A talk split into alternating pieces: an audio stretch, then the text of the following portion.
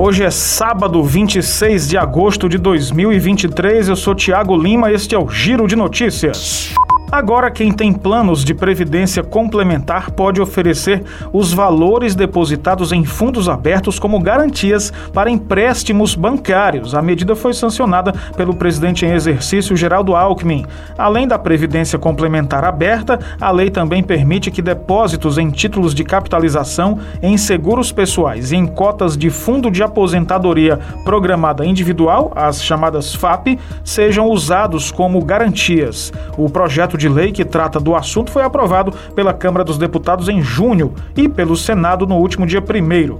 Até um trilhão de reais de depósitos na Previdência Complementar Aberta poderão ser usados como garantia, conforme o ministro da Fazenda. Essa modalidade permite ao usuário conseguir juros mais baixos nos empréstimos, já que o banco, em caso de inadimplência, pode usar os recursos investidos, o que reduz o risco para as instituições financeiras e diminui as taxas para quem paga os empréstimos em dia. O novo estudo do IBGE, divulgado nesta sexta-feira, revela uma significativa queda da pobreza, considerando dados dos biênios 2008-2009 e 2017-2018. No entanto, os resultados também apontam para uma manutenção das desigualdades estruturais. Nas comparações entre a população urbana e rural e mesmo no recorte racial, verifica-se que as diferenças entre os grupos pouco se alteraram. O IBGE avaliou indicadores não monetários de pobreza e qualidade de vida, tendo como base os dados de duas diferentes edições da pesquisa de orçamentos familiares, de 2008 e 2009 e a de 2017 e 2018. O estudo está focado nos grupos populacionais que registram privações de qualidade de vida.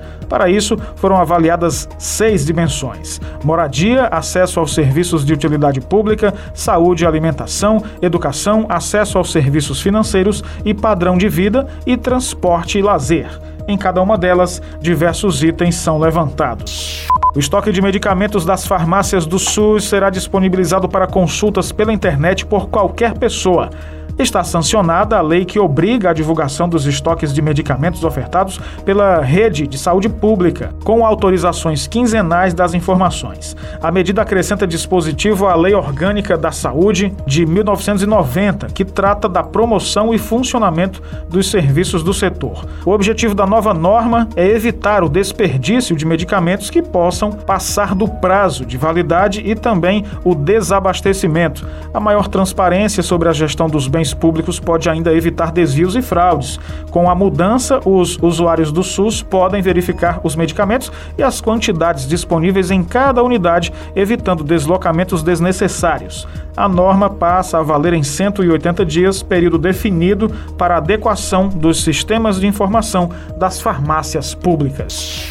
O Giro de Notícias tem produção, edição de Igor Silveira e locução de Tiago Lima. Mais informações acesse gcmais.com.br.